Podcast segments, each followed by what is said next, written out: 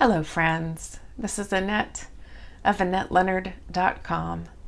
Back again with another moment for chronic wellness. Thanks so much for being here. We are talking about lungs this week. Take a deep breath for me and just appreciate your lungs for a moment. Yeah, I feel like so many of those um, autonomic, you know, nervous system behaviors like heart's beating, lungs breathing, brains thinking, we just get the chance to take for granted until we don't. And for me, lung disease came on fast and furious. I lost 70% of my lung function in less than six months' time. And the experience of being unable to get my breath, to fill my lungs, to feel satisfied in the amount of oxygen I was pulling into my body scary. And it came on the heels of having meditation be a place of refuge for me. And the meditation that I was practicing was all about focusing one's attention on the breath. Well, that was the last place that I wanted to focus. And that was the last place that was calm tranquility. And that was the last place I was going to be able to go to feel soothed and peaceful and at ease. And so, in the midst of profound illness, the comfort habit that I had developed was now no longer a comforting habit. I, I didn't know what to do to find refuge, to find peace.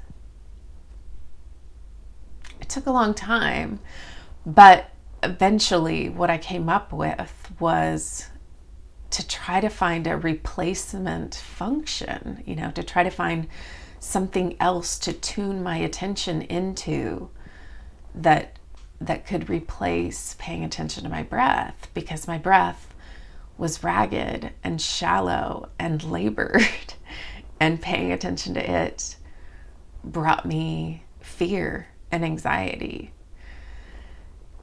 And so eventually, I I worked up heart meditation, which became the opportunity to tune into the beating of my heart rather than the entry and exit of my breath as the axis of meditation. And um, it's a lot more subtle, it's a lot less um, something that one controls. You know, you can say, take an inhale, take an exhale.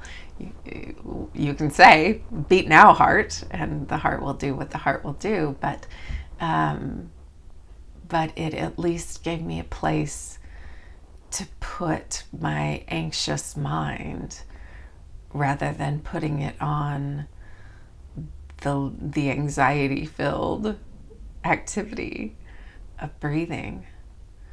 Uh, yeah. It was interesting to think about the way life was just squeezing me like a tube of teeth toothpaste at that time. And how much gratitude I have right now for not using oxygen full time right now. And while my breathing is shallow, it is not as insecure as it was right then. And um, how grateful I am that I can focus attention on the breath and have it not be a place of terror. How about you? Can you breathe today? Is breathing scarce and scary or abundant and not something you've given any thought to? I'd love to know. Thank you for joining us. Thank you for joining me. And uh, we'll continue this conversation about lungs. And in the meantime, be well.